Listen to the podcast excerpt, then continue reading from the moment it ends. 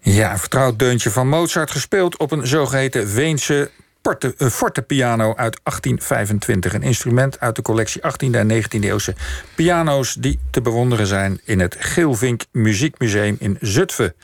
In dat museum opende vorige, vorige week de tentoonstelling Chinoiserie... Ja. Dat hebben ze erom gedaan, denk ik. Chinoiserie, droombeeld of opmaat tot revolutie. Een expositie over de Oosterse betovering van Westerse design en muziek. Ja, en misschien is dit wel de laatste expositie in het museum... want de gemeente Zutphen heeft het museum de wacht aangezegd. Op 1 juli moet het pand waar het nu in zit leeg worden opgeleverd... en staan de piano's, instrumenten en mensen van het museum... mogelijkerwijs op straat. En bij ons Jurren Buisman, algemeen directeur van het museum. Jurren, goedemorgen. Uh, we gaan dadelijk praten over wat jullie boven het hoofd hangt, mogelijkerwijs. Uh, maar eerst even die tentoonstelling. We hoorden net dat deuntje alla turca van Mo Mozart. Uh, is, is dat illustratief voor jullie tentoonstelling... waarin jullie de fascinatie van het Westen voor het Oosten in beeld brengen... met muziek en op piano's en verder? Ja, dat is het zeker. Um, uh, waarbij we eigenlijk de stereotyperende beeldvorming... Uh, die overigens ook wederzijds was, uh, willen laten zien. Ja, vertel, noem eens wat dingen wat jullie laten zien of horen... waardoor wij ineens snappen, oh ja. Nou, heel eenvoudig. Uh, als wij kijken naar uh, uh, chinoiserie, naar, de, naar China... kijken wij er op een andere manier naar dan naar deze cultuur... dan um, uh, vice versa de Chinezen naar ons kijken. En door, de het ontstaan van de handelsrelatie... en dat er steeds meer producten vanuit China gevraagd werden... in uh, um, Europa, kreeg je dat vanuit China uh, ook een beeld ontstond wat wij graag wilden zien. En aan de andere kant, wat wij graag uh, zagen van China. Ja, en, en die term waar wij steeds over struikelen, struikelen chinoiserie, dat staat voor?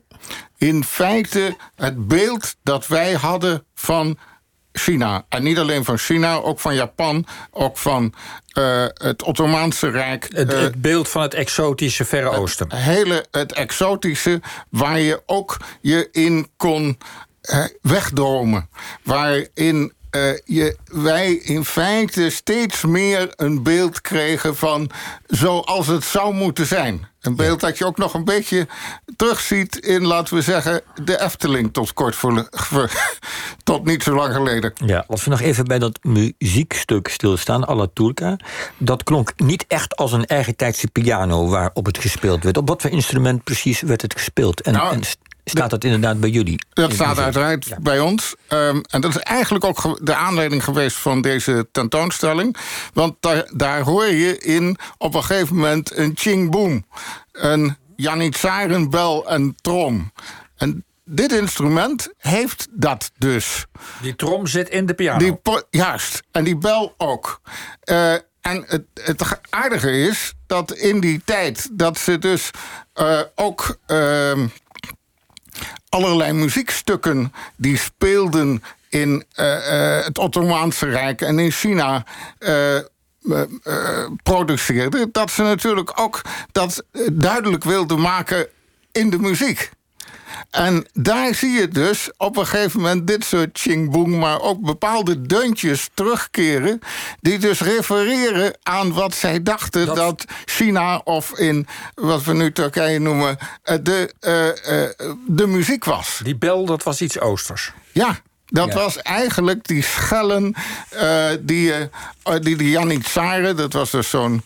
Uh, legereenheid uh, van uh, de, uh, de Turken. Dat, die waren voor Wenen gekomen, maar dan hebben we het over 150 jaar eerder. Maar dat was toch blijven hangen. En je ziet in fanfares heden vandaag ook nog altijd die schelleboom terugkeren. Ja. En diezelfde schelleboom die zie je ook weer in wandbehangsels en op andere dingen steeds weer terug. Als we even naar die piano teruggaan, hè? Die, die Weense forte piano uit 1825 met Jannie Jullie hebben veel meer van dat soort instrumenten. Jullie collectie is eigenlijk. Is dat nou de hartkamer van de 18e en 19e eeuwse piano's en dat soort instrumenten die er in Nederland nog zijn? Ja, dat kun je inderdaad zo zeggen. Ja. Wij hebben een collectie van meer dan 160 eh, instrumenten die wij beheren.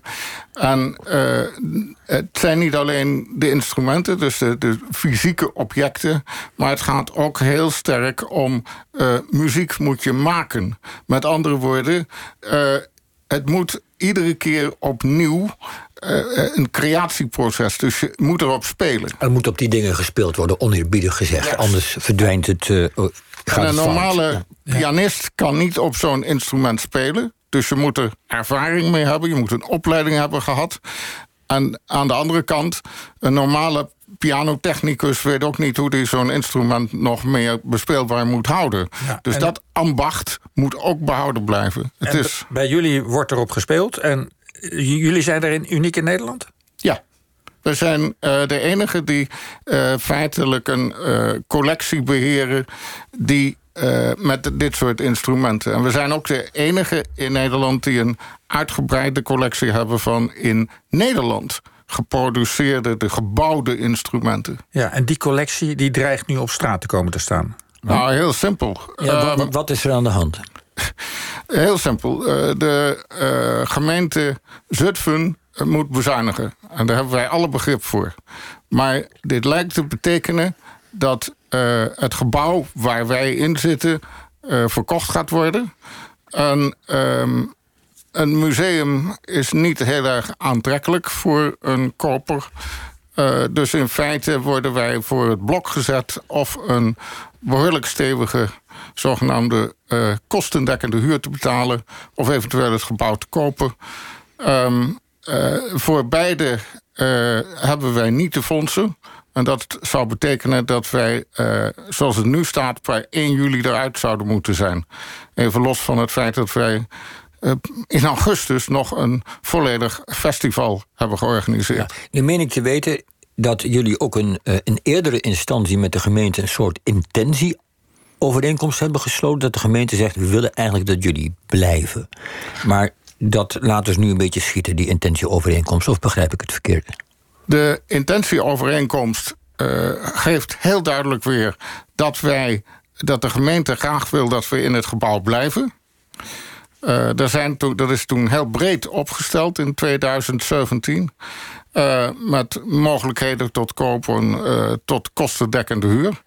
Ehm, op dit ogenblik voert de gemeente deze overeenkomst naar de letter uit en niet naar de geest. Namelijk, de bedoeling is dat we blijven. Ja, en dan de letter uit betekent, zoals je net zei, dat ze het pand willen verkopen, ook voor 4,5 ton. Dat is op zich niet zo'n hoog bedrag, maar voor jullie veel te veel, als ik het goed begrijp. En daarom, ja, wat, waar moet de oplossing vandaan komen? Wat, wat, wat zou het beste kunnen zijn wat de gemeente kan doen om jullie tegemoet te komen? Wat is het ideale scenario op dit moment? Eh, in feite zijn er verschillende opties. De meest voor de hand liggende optie was natuurlijk dat de gemeente ons tegen een veel redelijker eh, huurprijs eh, de mogelijkheid biedt om daar te blijven. Ehm, maar de andere optie zou zijn dat wij partijen bijeenbrengen en eh, eh, ja, in feite het gebouw eh, kopen. En eh, op die manier zorgen dat we kunnen blijven in dit eh, gebouw. Dat, Ja. En, en wat is daarvoor nodig? Dat jullie van de gemeente wat extra tijd krijgen om dat te regelen? Ja. Zoiets? En, en we- kijk eens, op deze korte termijn lukt ons niet. Dus de gemeente moet ons gunnen dat wij gezamenlijk met de gemeente zoeken naar een goede oplossing. Goed. Goed, Ja. nou, Jurgen Buisman, eh, veel bedankt. En eh, lu- luisteraars die je willen steunen, kunnen de gemeente Zutphen mailen. Eh, succes met je strijd om het behoud van jullie museum.